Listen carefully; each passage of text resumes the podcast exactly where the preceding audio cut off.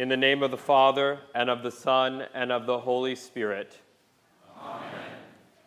What are you paralyzed by? From where does your life come? The paralytics in the day of the Old Testament did not have a lot going for them. Unlike our modern miracles of science, um, those who are sick and paralyzed did not have the needs met that they would be offered. Instead, they would lie around off the edge of their buildings looking for help. They could not travel where they needed to. Like those who were blind or mute, they did not have much provided for them. They were fully and completely dependent on others for survival. From where does their life come? Outside of them. Compare then to the scribes who call Jesus a blasphemer. They think that their life comes from their own works, that they are not paralyzed by their own lack of ability because they have ability. And so you have the contrast there. The, the paralytic, stuck and completely dependent, the scribes thinking they are independent. Jesus gives two commands. He says, Be of good cheer, your sins are forgiven. And he gives that command before his other Arise, take up your bed, and go to your house. He puts them in this order on purpose, in the order that the paralytic needs to hear. For while the paralytic is struggling in complete dependence on someone else, the better portion has been given to him first. Jesus forgives sins foremost and first and he also does provide the daily bread that this paralytic needed. For when his friends brought him in faith and trust, as all of them are dependent on God for everything good, Jesus does indeed heal the man. And yet, Jesus asks the scribes, which of these is easier to say? Be of good cheer, your sins are forgiven, or arise Take up your bed and go to your house. Which is easier to say? The Greek word easier is eukapateros, which is simply to say it means good work, good labor, or easy labor. It's related to the word that means good works. When Jesus says, Be of good cheer, your sins are forgiven, the paralytic hears the absolution of Jesus given to him. He is being forgiven, he is being given life. And then he hears the command from the Lord arise, take up your bed, and go to your house. It is a command not just to lie there doing nothing, but to get up and walk, to live life. Martin Luther says that this second command here is is Jesus calling the man to good works, to the life that the Christian has given him. But you'll notice it only comes after Jesus has given him life to live. Which is easier, the life of the forgiven Christian or the life of trying to make your works be your life?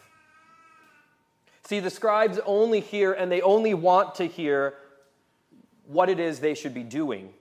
They want a life of works. They don't really believe that Jesus is there to save the world and to forgive sin. In fact, they don't really care. They enjoy their Christian life of works, that they would live well and be made just because of it. And so they tell Jesus, This man blasphemes. Only God can forgive. They have a religion of works, it is their life of works. The gospel to them is a stumbling block and foolishness. They only hear the law. And yet, the faithful friends who bring this paralyzed man to Jesus, bring their troubles, their sickness, their woes to Jesus, they are looking for something else. They have heard the law and they want to hear forgiveness. And they are expecting it. They want the life that they know Jesus will give them. And Jesus does. Be of good cheer, your sins are forgiven. Jesus forgives them, He forgives them all.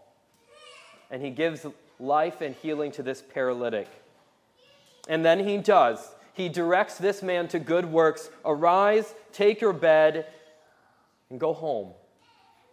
Which is to say, being made into the new man, the new Adam, you can go on with your life.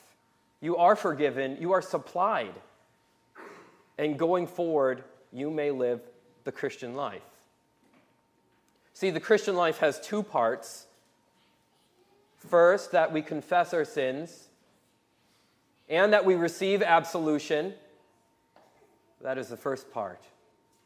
And we need to keep continuing on that. That is why you are here. That is why you read Scripture daily.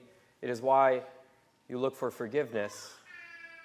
And see, the second part is also this that you do go live a Christian life. And that is why Jesus says, Go home.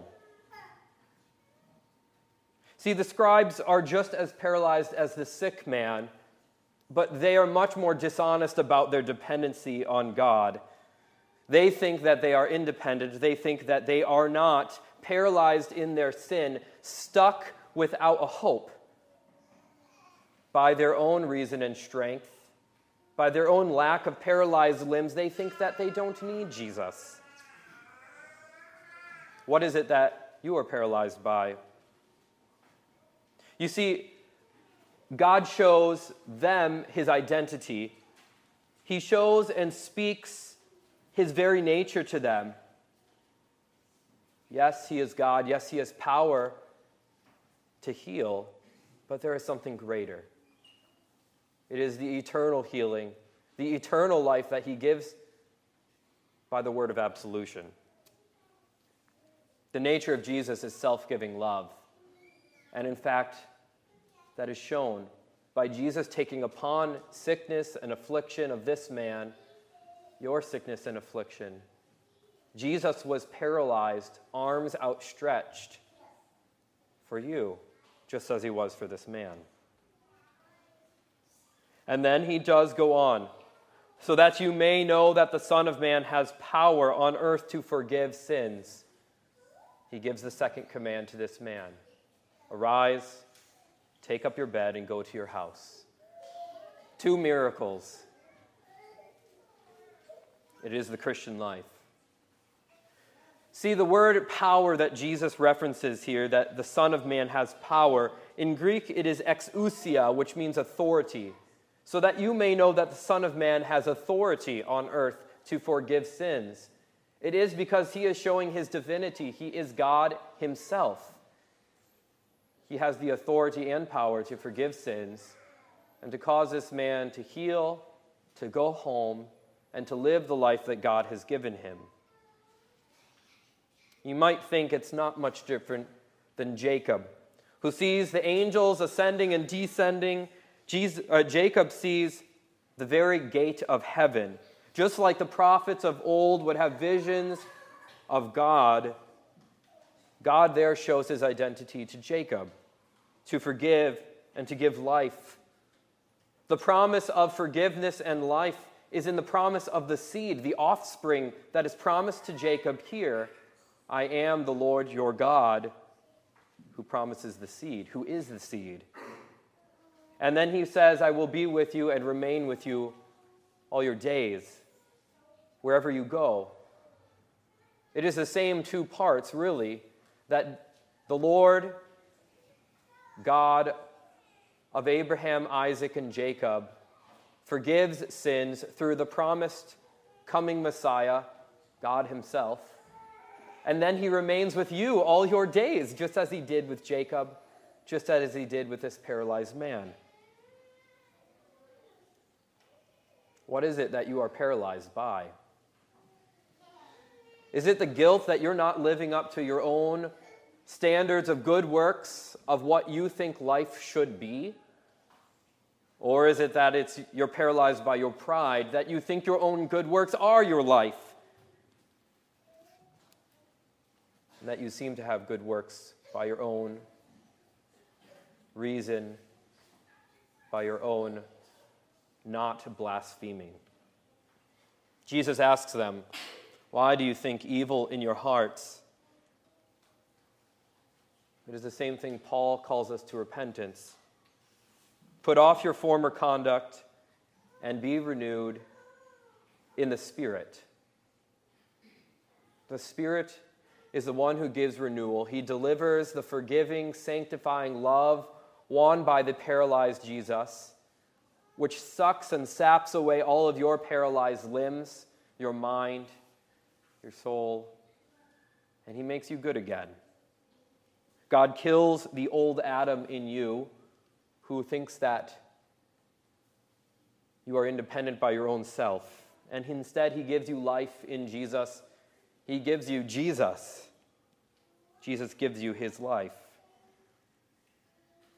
God's identity is his miracle of God himself paralyzed on the cross, who then himself arose from his bed and went to this house, to the house of the Lord. So that Christian life, just as you go home to live, would be supplied first by the life given here in God's house. The text ends with these words They marveled and glorified God who had given such power to men, such authority to men. Well, they're talking about Jesus first but also you might think of the office of the keys. To the whole church on earth, he has given authority that the same life giving Jesus who gave life to the paralytic then also is giving you life right now in this service, at the font, at the railing, in the Lord's Supper. What Jesus says to the paralytic then is what he says to you now Be of good cheer. Your sins of paralysis are forgiven. So arise, take up your bed of good works, forgiven, go home, and live the Christian life renewed in the Spirit. In the name of Jesus. Amen.